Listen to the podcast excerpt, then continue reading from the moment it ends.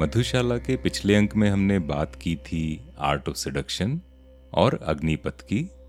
आज हम बात करेंगे मिडनाइट इन पेरिस की। आपने मिडनाइट इन पेरिस मूवी देखी है? अगर नहीं तो अवश्य देखिए। अब मधुशाला और इस मूवी का क्या रिश्ता है? एक तो ये कि गिल पेंडर्स का कैरेक्टर जो आधी रात के वक्त अतीत की गलियों में खो जाता है, और ये वो ही वक्त है जब बच्चन साहब के शुरुआती दिन थे और जब मधुशाला की नींव का पहला पत्थर पड़ा था, दूसरी बात ये कि ये फ़िल्म नोस्टाल्जिया की बात करती है। आपको पता है, नोस्टाल्जिया शब्द आया है सेवनटीन सेंचुरी यानी सत्रहवीं शताब्दी से, जब स्विट्जरलैंड के सैनिक जो घर से दूर थे, उन्हें एक तरह का मानसिक तनाव था और उसी कंडीशन को पहली बार नोस्टाल्जिया कहा गया था। नोस्टाल्जिया ये दो शब्दों से बना है, नोस्टोस और एल्गोस या एल्जिया। इसीलिए कहते हैं कि नोस्टाल्जिया दो तरह का होता है रेस्टोरेटिव और रिफ्लेक्टिव रिफ्लेक्टिव होता है जहाँ आप अपनी पुरानी यादों को जीते हैं। वो जो फ़िल्म की रील की तरह आँखों के सामने आती जाती रहती है, वो बचपन का सावन, वो कागज़ की कश्ती, वो बारिश का पानी, कड़ी धूप में अपने घर से निकलना, वो चिड़िया, वो बुलबुल, वो तितली पकड़ना। वो गुड़िया की शादी पे लड़ना झगड़ना, वो गिर के संभलना, वो पीतल के छल्लों के प्यारे से तोहफे, वो टूटी हुई चूड़ियों की निशानी। और रिस्टोरेटिव नोस्टालजिया क्या होता है? जहाँ आप सिर्फ़ पुरानी बातें याद ही नहीं करते, बल्कि उन्हें कल्पना से जोड़कर पुनर्जीवित भी करना चाहते हैं। जैसे कि आप चाहें कि बेंगलोर की सड़कों के, बिना शोर के और कम ट्रैफ़िक वाले दिन लौट आए। जैसे कि पहली वाली गज़ल में अगर ये कहें, मगर मुझको लौटा दो वो बचपन का सावन, वो कागज़ की कश्ती, वो बारिश का पानी। अब इसी बारे में मधुशाला में एक रुबाई है। लाल सुरा की धार लपट सी। लाल सुरा की धार लपट सी, कहना इसे दे ना ज्वाला, फेनिल मदिरा है मत इसको, कह दे ना उर का छाला। लाल सुरा की धार लपट सी कहना इसे दे ना ज्वाला। फेनिल मदिरा है मत इसको, कह दे ना उर का छाला। दर्द नशा है इस मदिरा का, विगत स्मृतियाँ साकी हैं।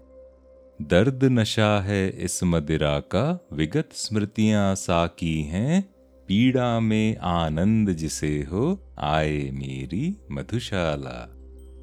पीड़ा में आनंद जिसे हो, आए मेरी मधुशाला कवि कहते हैं, ये लाल रंग की सुरा प्रतीक रूप में मेरी वासना है, जो हर दर पर, हर मकाम पर एक अतृप्त, कुपित, एक ऐसी ज्वाला में परिवर्तित हो गई है, जिसने मेरे हृदय को जलाकर, पिघलाकर उससे कविता की मदिरा खींच ली है जैसे कई बार होता है कि आप कुछ लिखना चाहें और बस लिखते ही जाएँ। कवि आगे कहते हैं साकियों की कतार में मैं एक एक विगत स्मृति, यानी पुरानी यादों को पहचान रहा हूँ, और एक के बाद एक आने वाली हर रुबाई में, जैसे एक के बाद एक आने वाले हर प्याले में, मैं अपने जीवन की अनुभूतियों, आकांक्षाओं, अनुभवों और कल्पनाओं को बिंबित और प्रतिबिंबित होते हुए देख रहा हूँ, यानी पुरानी यादों का रिफ्लेक्शन, एक फ़िल्म की रील की तरह। और ये सिर्फ़ कवि के ही नहीं, हमारे भी अनुभव होते हैं, जहाँ पुरानी स्मृतियाँ कई बार आँखों के सामने किसी फ़िल्म की रील की तरह चलने लगती हैं और फिर ऐसा लगता है कि इस फ़िल्म के मुख्य पात्र आप ही हैं। और कुछ ऐसी ही बात होती है मिडनाइट इन पेरिस में। इस फ़िल्म को अवश्य देखिएगा। जल तरंग बजता जब चुंबन करता प्याले को प्याला। यहाँ चीयर्स वाली बात है प्याले से प्याले के टकराने से जो जल तरंग जैसी आवाज़ आती है, जल तरंग बजता जब चुंबन करता प्याले को प्याला, वीणा झंकृत होती चलती जब रुंझुन साकी बाला।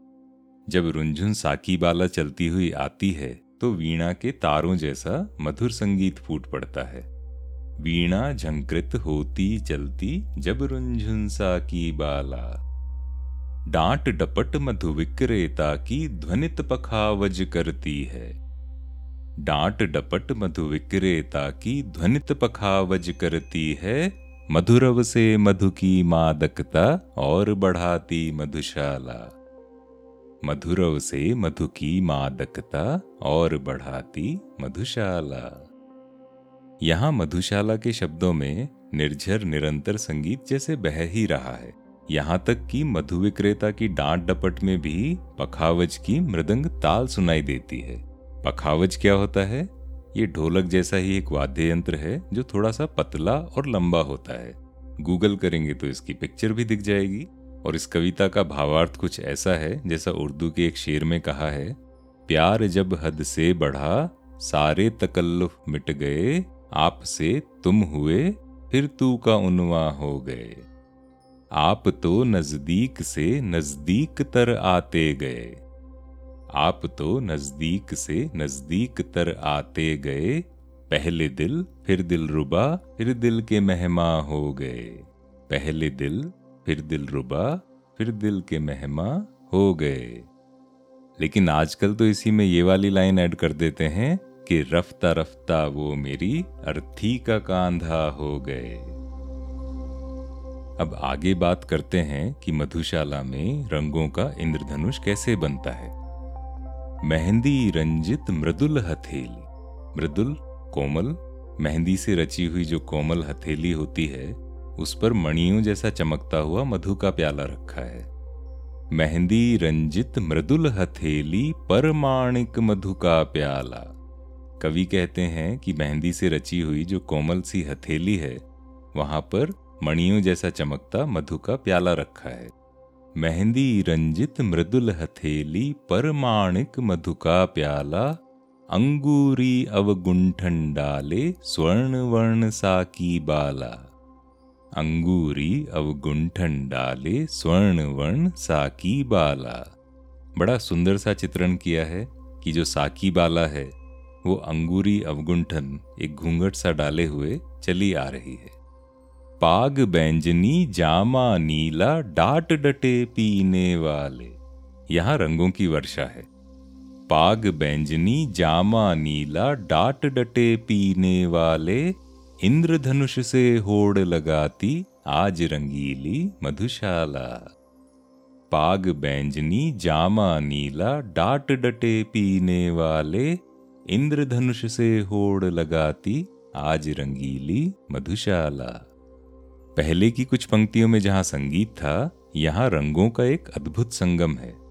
मृदुल मुलायम हथेली, जिस पर मेहंदी के रंग खिले हैं, उन हाथों ने मणियों जैसा चमकता, मधु का प्याला थामा है।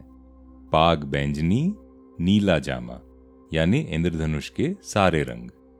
रंगों की जहाँ तक बात है, मधुशाला का जब रूसी भाषा में अनुवाद हुआ था, रशियन ट्रांसलेशन, उसका कवर सतरंगी रंगों वाला था और रूसी भाषा में मधुशाला को सतरंगी का टाइटल भी दिया गया था। और बाद में बच्चन जी की कविताओं का एक संग्रह भी आया, जिसका नाम ही था सतरंगिनी, जहाँ अलग अलग रंगों की कविताएँ हैं। बहरहाल, यहाँ कल्पना है एक नई नवेली दुल्हन की सी, जो अवगुंठन, यानी घूंघट डाले चली आ रही है। जैसे किसी ने अपनी दुल्हन को पहली बार देखा हो, और दुनिया के सारे रंग वहाँ उपस्थित हो जाएँ। ये बात और है कि शादी के कुछ साल बाद दिन में भी तारे और इंद्रधनुषी रंग दिखने लगते हैं। खैर, वो बातें निकलेंगी तो दूर तलक जाएँगी। आज यहीं विराम लेते हैं। अगले अंक में बात करेंगे मधुशाला में राग और आग की, कुछ बुखार की और बुखार के बारे में बच्चन जी के विचार की और पुरानी कविताओं में डूब के शिव के मंत्र के उच्चार की। मैं हूँ अरिसुदन और इस पॉडकास्ट में हम बात करते हैं बच्चन जी की मधुशाला की, कुछ कविताओं की, कुछ कहानियों की, कुछ जीवन अनुभवों की। बताइएगा ये अंक आपको कैसा लगा? आप मुझसे जुड़ सकते हैं फेसबुक इंस्टाग्राम लिंकडिन पर। लिंक यहीं दिए हुए हैं। हर संडे को हम मधुशाला की एक लाइव कवि गोष्ठी भी करते हैं तो कभी वहाँ भी हमसे जुड़िए। तब तक स्वस्थ रहें, प्रसन्न रहें और चाय, कॉफ़ी पीते रहें।